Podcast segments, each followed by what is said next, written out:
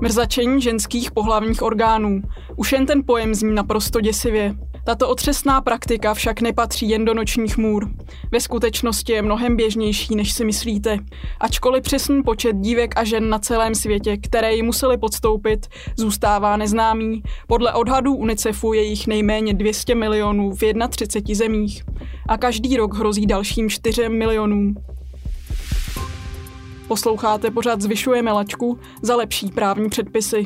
V této epizodě budeme mluvit o mrzačení ženských pohlavních orgánů a o tom, co dělá Evropský parlament proto, aby tyto brutální praktiky vymítil.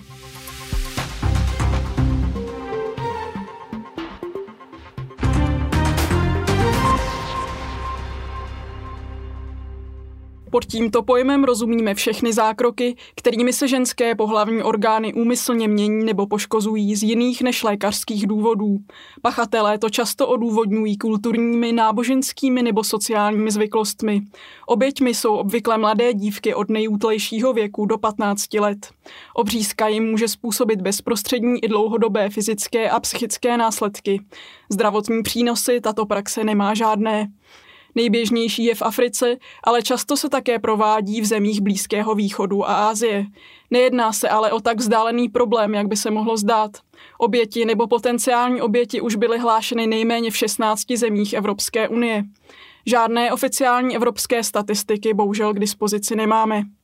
Jedno je však jisté. V ohrožení jsou pořád miliony osob na celém světě. Ačkoliv se celková situace v posledních 30 letech zlepšila, neplatí to pro všechny země a počet případů neklesá rovnoměrně. OSN označila mrzačení ženských pohlavních orgánů za poškozující proceduru, kterou je do roku 2030 třeba zcela odstranit. Aby na tento problém upozornila, vyhlásila 6. únor Mezinárodním dnem nulové tolerance k mrzačení ženských pohlavních orgánů. OSN však v tomto boji není sama. Svým dílem přispívá i Rada Evropy.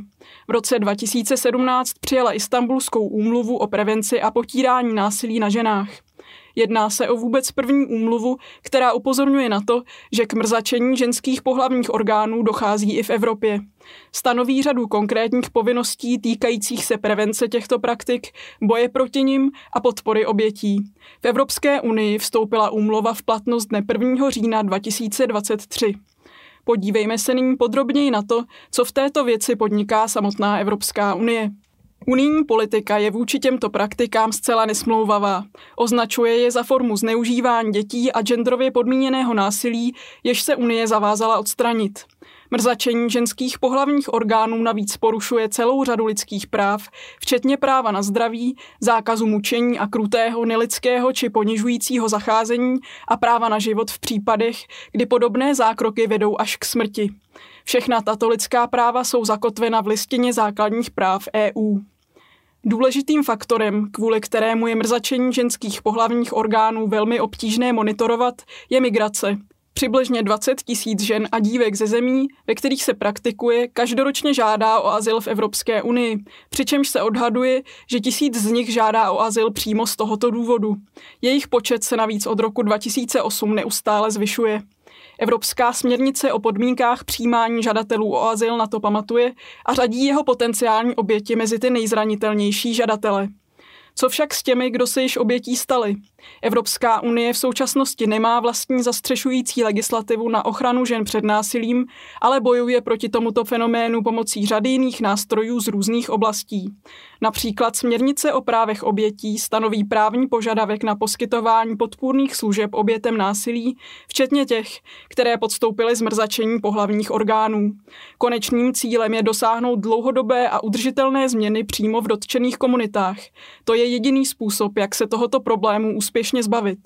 I když Evropská unie podniká kroky proti mrzačení ženských pohlavních orgánů ve všech oblastech své politiky, mnoho naléhavých opatření k jeho zastavení je v kompetenci jednotlivých členských států.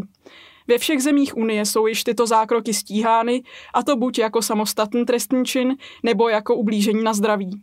Vzhledem k jejich povaze se však k soudu dostane jen velmi málo případů. Evropský parlament se o stíhání pachatelů zasazuje již od roku 2001 a vede se přitom celkem úspěšně. V dnešní době se dokonce jedná o jednu z priorit Evropské unie. V současnosti tomuto problému věnuje zvýšenou pozornost i celá mezinárodní scéna. K tomu parlament přispěl zvyšováním povědomí o těchto praktikách, mimo jiné i prostřednictvím svého výboru pro práva žen a rovnost pohlaví. Pokud tento problém chceme vymítit do roku 2030, je potřeba zaměřit se na tři složky. Prevenci, ochranu a stíhání. Máme před sebou dlouhou cestu, ale při nejmenším jedno je jasné. Mrzačení ženských pohlavních orgánů nesmí být tolerováno.